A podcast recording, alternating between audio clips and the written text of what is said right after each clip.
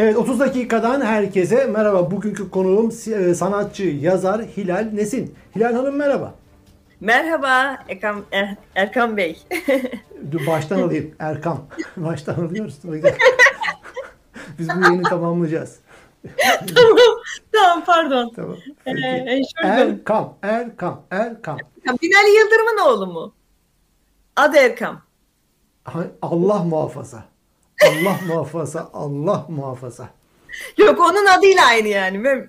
Ama hizinde Hilal Kaplan'la aynı diyeyim de gol atayım. Ne kadar büyük acı değil mi? Ben bu acıyla işte yaşıyorum düşünün. Siz de o acıyla ya. yaşayacaksınız. Ha tabii tabii. Peki böyle bir arka plan çekim oldu. Ne şimdi başlıyoruz o zaman. Tamam. Evet 30 dakikadan herkese merhaba. Bugünkü konunun e, yazar ve sanatçı Hilal Nesin. Hilal Hanım merhaba. Merhaba Erkan Bey. Ee, sizin gözünüzle Türkiye'yi konuşmak istiyorum bu yayında. Ee, nasıl gözüküyor Türkiye'yi konuşacağız ve arkasından siz de aynı zamanda YouTuber'sınız. Ee, tiyatro çalışmalarınızın dışında politik mizah yapıyorsunuz. Bunu da konuşacağız. Türkiye çeşitli boyutları, insan hakları boyutunu da ele alacağız ama Türkiye nasıl gözüküyor falan dedik. Çok genel bir soru biliyorum ama yani giriş olsun konuya. Nasıl gözüküyor? Ee, çok kötü görünüyor. Hani e, her anlamda ben özellikle ekonomik anlamda çok kötü göründüğünü düşünüyorum. Çünkü halk e, isyanda, sokak röportajlarını dinliyorum. E, hala içlerinden birkaç tane e, cahil cuhala dediğimiz hani kendini bilmeyen insanların tokuz şu halimize şükür demiş olsa bile ya da açken e, tok sallan, sallananlar olsa bile bence büyük bir çöküş yaşıyor Türkiye. Doların 11 ee, lira olması büyük korkunç bir şey. Bunun nasıl e, izahı e, ne mizahla anlatabilirsiniz bunu ne de bir haber programıyla anlatabilirsiniz ancak seyredebilirsiniz. Çünkü e, çöpten ekmek toplayan insanların sayısı artıyor, intiharlar artıyor, cinnetler artıyor. İnsanlar hırsızlar, dolandırıcılar buna bağlı olarak bütün kesimden, her kesimden vakalar artıyor. Yani ekonomik olarak çok kötü durumda. Zaten hani siyasetin dengesizliğinden dolayı da ekonomi bu duruma geldi. Gerek e, ekonomi bakanları, gerek İçişleri Bakanı, gerek Dışişleri Bakanı, gerek en üst, üsttekinin dengesizliğinden kaynaklı ekonomi alabor oldu. Evet. Bir ülke battı. Bana göre battı Türkiye yani. Ben battı diye görüyorum artık. Ya Hilal Hanım bir dokun bin A eşit kaseye fafurdan gibi bir şey oldu. Bir soru sordum. Arkasından takır takır takır. yani bitmedi. Çok kötü şeyler seyrediyorum birkaç gündür. E, içler acısı bir durum gerçekten. Şimdi siz politik mizah da e, yapıyorsunuz. E, YouTube kanalı tavsiye ederim buradan ben izleyicilerime. Şimdi bu mizah konusunda bayağı da kabiliyetlisiniz. Zaten tiyatro sanatçısınız. Şimdi Türk ama yurt dışından yapıyorsunuz politik tabii mizahı. Ki. Tabii ki. Türkiye'de Türk tabii ki işte onu soracağım. Türkiye'de politik mizah yapmak ne demek? Erdoğan'ı tiye alabilir misiniz Türkiye'de? Ee, Türkiye'de bırakın Erdoğan'ı tiye almayı e, tekstlerinizi artık İçişleri Bakanlığı'nı emniyete vermek zorundasınız. Tiyatro tekstlerinizi. Oyunlarınızda mutlaka eğer e, işte Genco Erkal gibi, Metin Akpınar gibi, gerçi Metin Hoca şu anda oyunları yok. Fakat eğer muhalifseniz Levent Üzümcü gibi filan oyunlarınıza mutlaka birkaç tane ajan geliyor. Oyunun tekstiyle ilgili İçişleri Bakanlığı'na bilgi veriyor. Bu durumda benim e, değerli e, tiyatro arkada, tiyatrocu arkadaşlarım nasıl Türkiye'nin halini anlatabilirler. Çünkü oyundan çıktıktan sonra soluğu e, emniyette de alabilirler. Kaldı ki zaten birçoğu artık e, e, alınmıyor. Tiyatro salonları verilmiyor. AKP'nin e, bağlı olduğu belediyelerde onları çağırmıyor. E, ve tiyatro yapmak gitgide zorlaştı. Belki benim, benim gibi birçok arkadaşım da yapmak istiyordur. Ben de yurt dışında olsa olmasaydım elbette yapamazdım. Çünkü ben de yaşadım. Ben e, Hacı Bektaş'ta bir oyun oynadım. Sahnede üç çocuk dediğim için sonradan iki polise ifade vermek zorunda kaldım. Yani bu, bu Erdoğan'ın her... üç çocuk tavsiyesine link yaptınız. Evet bu mizahtı. Hani varsayalım ki yaptı bir cumhurbaşkanı ülkenin cumhurbaşkanı çıkıp da kadınların özel hayatına karışıyorsa doğurup doğurmamak benim bileceğim iş. Kimse karışamaz. Cumhurbaşkanı değil. Tanrı'dan başka kimse benim kaç çocuk doğuracağıma karışmaz. Sen cumhurbaşkanısın sana ne? Sen çıkıp üç çocuk yapacak yap, yapın diyorsan ben de bunu tiye alırım. Ben de bunu mizaha koyarım. Mesleğimle birleştiririm. Sahneye uyarlarım. Arkasından da hesabını verirsiniz işte. Hesabını ifade. veririm. 30'a yakın davam var. Hep bütün davalarımı bileğimin ve aklımın hakkıyla kazandım. Hiç kimse e, hiç kimseden emek şey almadım yani. Doğruları söyledim. Şimdi evet mizahdan devam edelim de yani şimdi evet Türkiye'de öyle mizah yapmak öyle hiç öyle kolay değil ama şimdi değil. Türkiye'ye mizah gözüyle baktığımızda aslında iyi mizah yapılıyor. Mesela ben bir bugün gördüm sosyal medyada Bayburt e, Sanayi Müsiyat Müsiyat hı hı. Bayburt Sanayi İş Adamları Derneği'nin afişi as, duvara asmışlar. Diyorlar ki biz Bayburtlular reise dolar düşsün diye değil vatan düşmesin diye oy verdik diyor. E, e, zaten şimdi bu milliyetçileri sözde milliyetçiler diyelim ama bunlara sözde vatansever sözde milliyetçilerin her konuşması bir e, mizahın ana kaynağı. Yani 40 e, yıl düşünseniz aklınıza otobüse affedersiniz hayvan e, pisliği koymak gelir mi? Köpek pisliği koymak gelir mi? Bunu mizahla çok iyi anlatırsınız. Hı hı. Ben iki gündür diyorum ki hem ağızları bokluydu hem de cepleri bokluymuş meğerse. Yani bunu mizaha koyabilirsiniz. Bayburt ne ki? Bugün ben bir e, komedi e, izledim resmen. Adamın biri diyor ki e, dış güçler doları artırdı. Diğer birisi de diyor ki e, CHP'nin yüzünden dolar arttı. Yani bu akıl kârı değil bunlar. Bunlar tabii ki mizahla anlatılır zaten. Ben tabii. de tekrardan ya, e, Kasım'da başlayacağım. Kasım'ın ortasında e, videolarıma. Yani, merakla bekleyeceğiz ama hani ayrıntı bir mizah vurgusuna da ihtiyaç kalmaz gibi geliyor bunların aynen aktarımıyla bir mizah değil mi? Mesela bugün ben dün gördüm Metin Külünk Türkiye evet. gündemde e, evet. 10 bin dolar meselesinde. Şimdi 3 saatte e, şu 5 saatte Atina. 5 e, saatte Atina'ya gidiyoruz. 3 saatte Şam'da Şam'a gidiyorum. Evet. Evet 3 saatte Şam'a gidiyorum. Yolcu kalmasın der gibi. Yani Şimdi bunun Şimdi, bu, bu e, e, mizah değil mi bu? Bu mizahın da yanında bir de şunu söylüyorlar aslında. Bunu Ahmet Hamdi Çamlı diye bir tane de e, milletvekilleri var ya bunlar. O büyük bunlar seçmeninin aptal olduğunu onaylıyorlar. Bizim seçmenimiz aptal. Biz ne dersek inanırlar. Bakın bunu dedik yine alkışladık. Bunlar bu lafları akılsızlıklarından etmiyorlar. Akıllı vekiller olduğu için ediyorlar. Biliyorlar seçmenleri her e, söylenene inanacak. Bizim inandığımız, gerçi benim partim falan yok ama oldu da bir e, saptım bir partiye düştüm. Benim liderim benim beynime göre cümleler kurmak zorunda öyle değil mi? Benim aklıma göre, benim fikrime göre. E bunların milletvekilleri de başlarındaki de halkın e, kendi seçmenine zaten oynuyor. Bize oynamıyor. Bu saatten sonra bizim oy vermeyeceğimizi düşünüyor. Onlar avucunda tutmak için böyle aptalca şeyler, gerizekalıca şeyler, 5 yaşındaki çocuğu kandıramayacağın cümleleri kuruyorlar. Adam kelli felli adam sokakta görsen amca dersin, elini öpersin, amcacım dersin. Adam inanıyor. Beş adam Atina. inanıyor.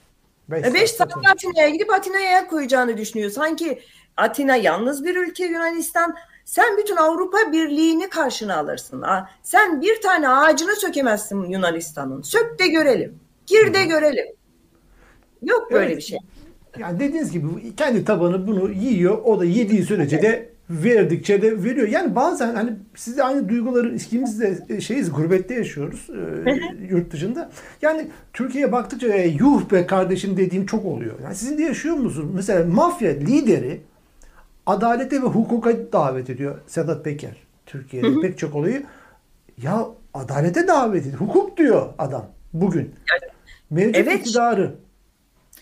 E, şimdi Türkiye'de de de e, Türkiye'de çeteler de ikiye bölündü ya da mafya liderleri de ikiye bölündü. Sedat Peker neden bugüne kadar sustu şimdi konuşmaya başladı? İşte çıkar ilişkisi olabilir çok işlerini dışlarını bilen insanlar değiliz. Neden e, oluk oluk kan akıtacağız diye insanları seçime giderken korkutup birden kendisinin oluk oluk kan akacak telaşına düştü. Yani bu AKP'ye oy veren ben hariç herkes e, Türkiye'nin bu duruma gelmesinde suçlu. O suçlulardan bir tanesi de Sedat Peker. Bugün doğruları söylüyor olabilir. Ama AKP'ye oy verenlerden, AKP'ye oy verin diye propaganda yapanlardan, kapı kapı gezenlerden bugün, bugün zulüm görenler de dahil. Türkiye'nin e, tabuta koyan kocaman bir e, kesim var. O kesimin içinde Sedat Peker de var. Çok şükür belki de benim Tanrı'ya şükür ettiğim tek şey ne oyum geçti bugüne kadar ne de bugüne kadar AKP'nin yeşil ışık yakar gibi oldum. Bırakın yakmayı yakar gibi oldum. O yüzden hepsi de konuşsun. Sadece Sedat Peker değil. Erdoğan'la yola giden herkes bu saatten sonra konuşmasa suçlu suçun devamını işliyor anlamına gelir. Burada Sedat Peker dedi ki tamam kardeşim ben buraya kadar ben bundan sonrasını yapmıyorum. Ben buraya kadar ben bildiklerimi söylüyorum. Herkes söylesin dedi. Bu da takdire şayandır. Bu da iyi bir şeydir. Hı hı. Zararın neresinden dönersen kardır ülke için. Her hepimiz ülke için çalışmıyor muyuz? Hepimiz ülkemizi sevdiğim için İnsan bize... konuşmalı da Türkiye'de insanların dili biraz yavaş yavaş da çözülüyor gibi. Ama hani biz yurt dışında değiliz. Konuşmak kolay diyenler olacaktır Türkiye'de şu anda bizi izleyen pek çok kişi. Ama Türkiye'de de hiç kolay değil değil mi? Türkiye'de değil, burada da konuşmayanlar var. Hmm. Burada bilenler yok mu? Bakın ben 5 e, yıldır buradayım. Kaç kez yaşadığım şey. Aman Türkiye'ye gidemem vize vermezler, evime el koyarlar diye burada sadece Almanya'da susan milyonlar var. Hmm, bu, bu da var tabii. Bunları eğer eğer bu gurbettekiler çıkıp sokağa Türkiye'den eline eteğini çek, vatan hepimizin vatanı diye bir eylem yapmıyorsa, bir fikir birliği yapmıyorsa bilin ki bunlar da korkaktır. Korkaklığın benim evim yok mu? Sizin eviniz yok mu? Ben Türkiye'ye bir daha gitmemeyi göz alarak konuşuyorum. Ama Tabii. burada adam bir tane evinin hesabını yapıyor. Ya ben Türkiye'ye gidemem. Niye beni almazlar? Çok mu önemli? Senin yarın o evin ne olacağını nereden biliyorsun? Hı hı. Evet. Koca vatan gitmiş sen düşmüşsün bir tane e, bilmem bir tane dairenin peşine düşmüşsün. Sonra da bunlar çıkarlar gelirler ben vatan severim ben solcuyum ben devrimciyim veya her frekansı her neyse. Yok kardeşim böyle bir şey. Yani bunlar da ayrı bir e, e, problem buradakilerde. Hepsini kastetmiyorum. Kastettiklerimi sizler de bilirsiniz ama adres bulur bu cümle. Evet. Bulur. Evet, evet. Peki Hilal Hanım siz e, insan hakları konusunda duyarlısınız ama aslında bu cümle öyle abes bir cümle ki yani insan olan insanın insan haklarına duyarlı olması kadar doğal bir şey yoktur. Ama bu iki Türk'ün Türk Kürt bilmiyorum yani yani Türkiye'li olarak aramızda konuşuyoruz. Yani bu bizim için e, kullanılabilir bir cümle olabiliyor. yaşadığımız geçmiş ve Türkiye açısından söylüyorum. Yani insan hakkında duyarlısınız ve bununla ilgili tepkiler veriyorsunuz. Korkmuyorum diyorsunuz.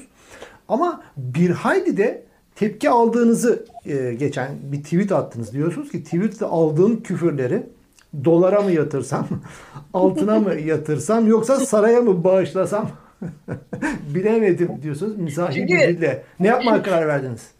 E, Erkan Bey, e, saraya bağışlamaya karar verdim. Oya sundum. E, gerek Facebook'taki arkadaşlarım, gerek Twitter'dakiler dediler ki dolarla Euro'nun sağ solu belli olmaz gibi geldi. En iyisi saraya bağışlayalım çünkü sarayın ona da ihtiyacı var. Her şeye ihtiyacı olan, yarın küfre de ihtiyacı vardır değil mi? Neyse bağış yaptık oraya. Şöyle söyleyeyim Erkan Bey, ben en büyük problemi burada da yaşamım boyunca hep burada yaşadım. Şimdi ben e, Kürt değilim. Fakat Kürtlerin haklarını da, verdikleri mücadeleyi de, yaşadıkları sorunları da bugüne kadar değindim, değineceğim, değinmek de zorundayım. Çünkü bir, bir topraklarda yaşıyorsanız, o topraklarda katliam varsa, o topraklarda zulüm varsa, kadınlar, çocuklar katlediliyorsa sesinizi çıkarmak zorundasınız. Benim Kürt Türk olmam çok önemli değil. Önemli olan o ülkede o insanların zulüm görüyor, dillerini konuşamıyor olmaları, ve hala helikopterden atılacak kadar da bu hükümetin de rahat olduğu e, işkence ederken rahat rahat işkence ettiği bir halkla karşı karşıyayız. Bunu ne yapayım? Neye bağlıyorsunuz? Ben bunu bizim ülkemizin Türk Türkiye'lilerin, Kürtler de dahil olmak üzere devletçi yanlarının çıkarları gereği kullanmasına bağlıyorum. Çünkü aynı şeyi cemaatte de yapıyorlar. Cemaate de sahip çıkıyor, çıkıyorum. Cemaati ben tanımam bilmem. Fakat benim gördüğüm şudur. Orada zulüm gören kadın vardır. Çocuk vardır. insan vardır. işkence vardır. Ha bunun için bana PKK'lı demişlerdi. Desinler başım gözün üstüne. Hiç umursamıyorum. Bugün de bana cemaatçi desinler. Hiç umursamıyorum. Eğer Ayşe Özdoğan bugün cezaevinde işkence altındaysa kanser hastası bir kadın siz ona ses çıkarmıyorsanız siz onu sırf cemaatten diye görmezden geliyorsanız Ben insanım demeyin ya. Demeyin. İnsan haklarından da, bahsetmeyin. Yok ben 72 millete bir gözle bakarım. Yok ben ayrım yapmam. Bunlar yalan.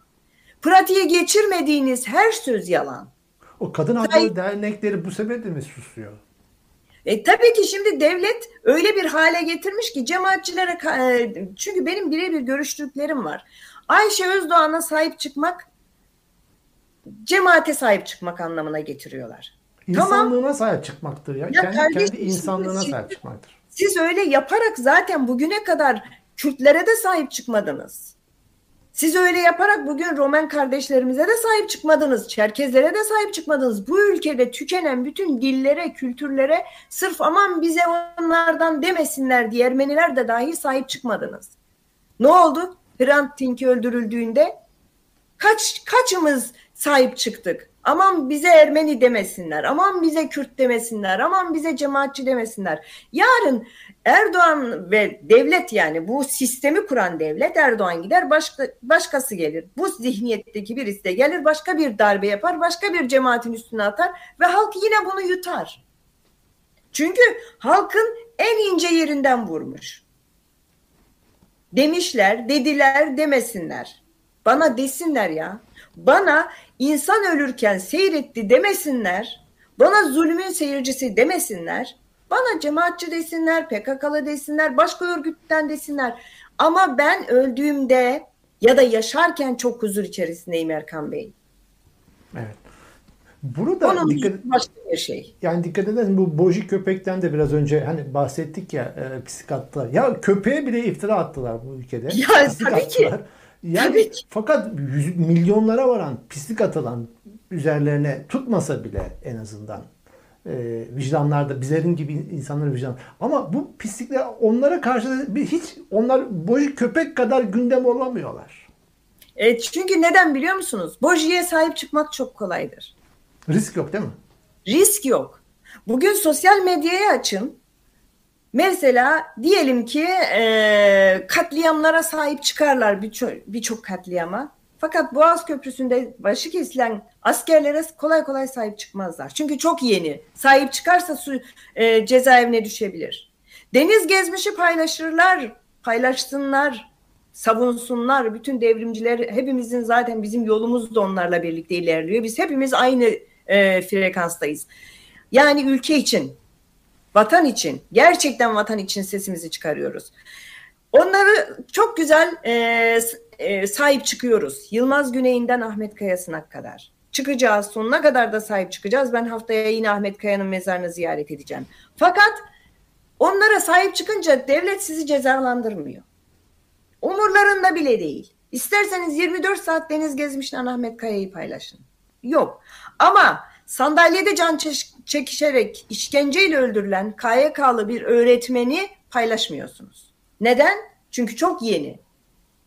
Neden? Çünkü onun frekansı size ters. Çünkü siz sadece e, ceza almayacağınız konulara değiniyorsunuz. Ben de, dediğim gibi yani ben 30 çok tane daha... Çok konforlu bir duruş değil mi? Çok konforlu. Tabii çok konforlu canım. Öyle ben akşama kadar devrimcilik yaparım. Akşama kadar inanç tacirliği yaparım. Akşama kadar şiir türkü paylaşırım. Tabii. Hı hı. Tabii hiç çok kolay. Yok. Bedavacılık yani. 30, dediğim gibi ben 30 tane davayı alnımın teriyle kazandım. Öyle Hı-hı. torpille falan kazanmadım.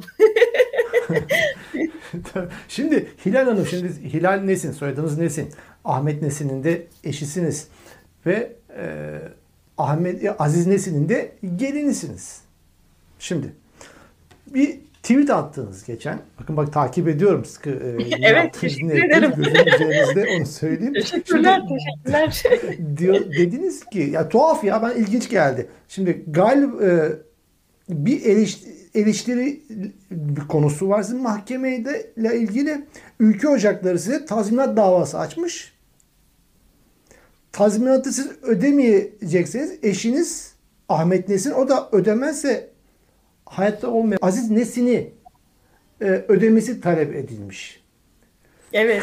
Şimdi, mahkeme metnini de gördüm tutana. Ya şimdi şuradan kayınpederiniz hayatta olsaydı ya bu ne derdi ya? Şimdi e, yani kayınpederim hayatta olsaydı bununla ilgili herhalde çok uzun bir yazı yazabilirdi ama şunu şundan kesinlikle eminim. E, yanlış bir şey yapmadığımı bilirdi. Çünkü e, Aziz Nesin de onun gibi o dönemin aydınları diyeyim, bu dönemin aydınlarından çok farklıydı. Ayrım yapmaksızın herkese sahip çıkıp herkes adına kefil olup konuşurlardı. Belki e, şimdi çok az gördüğümüz aydınlar o zaman vardı. İkincisi de e, hmm, ben evlendiğim andan itibaren yaşadığım bir şey vardır. Hep e, suçu ben işlerim. Varsa suç ki ben suç işlemedim. Ülke ocaklarına karşı da suç işlemedim.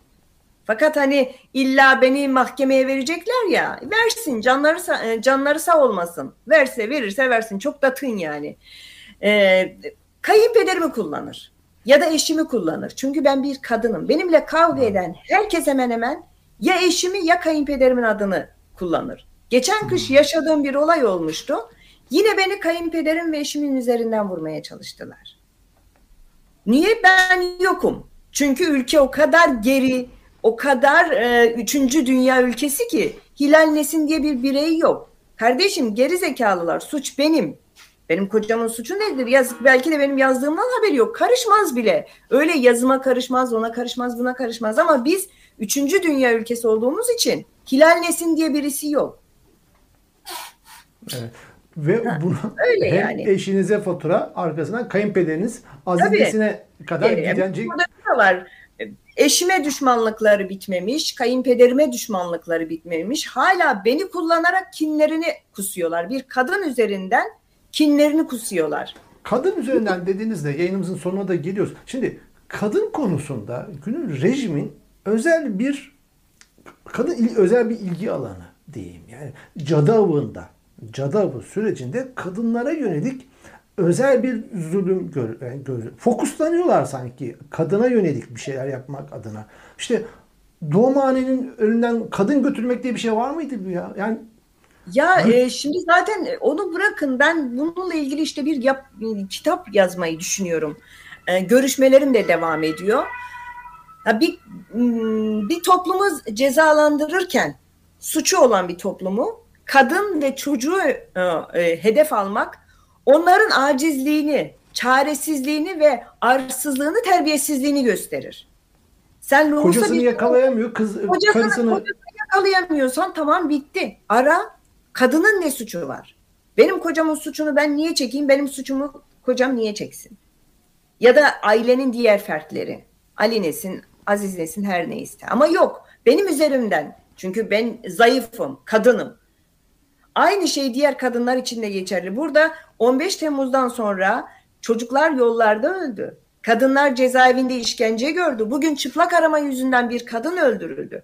Aynı şey Başak Demirtaş'a da yapıldı ve e, bugün hala geçen e, Başak Demirtaş'a ceza e, şeyi çıktığı zaman bir tweet vardı. İnanın utandım ya. O insanın cezalandırılması gerekirken o tweet'i yazan ödüllendiriliyorsa artık bu ülkeyi bırakın siz ya. Diyor ki cezaevinde erkekler koğuşuna koyun diyorlar. Yani bu kadın 6 yıldır kocasının peşinde koşan bir eğitmen kadın, aklı başında bir kadın. Ve zaten sen onun çocuklarından ayırmışsın adamı. Haksız yere esir almış cezaevine koymuşsun. 2016'dan sonra bırakın Erdoğan döneminde bence adi suçlular yani direkt cinayet işleyenler hariç diğer hepsinin suçunun dosyalarının tekrar tekrar bakılması lazım. Hepsinin tekrar tekrar bakılması lazım hepsine. Evet. Evet.